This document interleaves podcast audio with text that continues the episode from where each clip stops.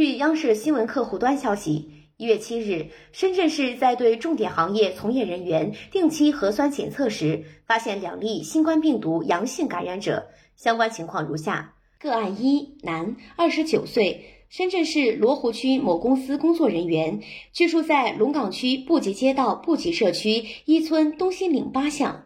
一月六日，在例行核酸检测十混一采样中，新冠病毒核酸初筛阳性。一月七日，经市疾控中心复核为阳性。个案二，女，二十九岁，为个案一的妻子，深圳市龙岗区某公司工作人员，居住在龙岗区布吉街道布吉社区一村东新岭八巷。一月七日，在个案一密接者排查中，新冠病毒核酸初筛阳性，经市疾控中心复核为阳性。两例个案现已转送至市第三人民医院应急院区隔离治疗，相关密接者正在排查中，其居住工作区域已实施管控，个案活动过的重点场所已进行周末消毒。再次提醒广大市民，进一步做好个人防护，戴口罩，多洗手。勤通风，保持社交距离，配合相关部门做好健康管理。感谢收听羊城晚报广东头条，我是主播姜丽。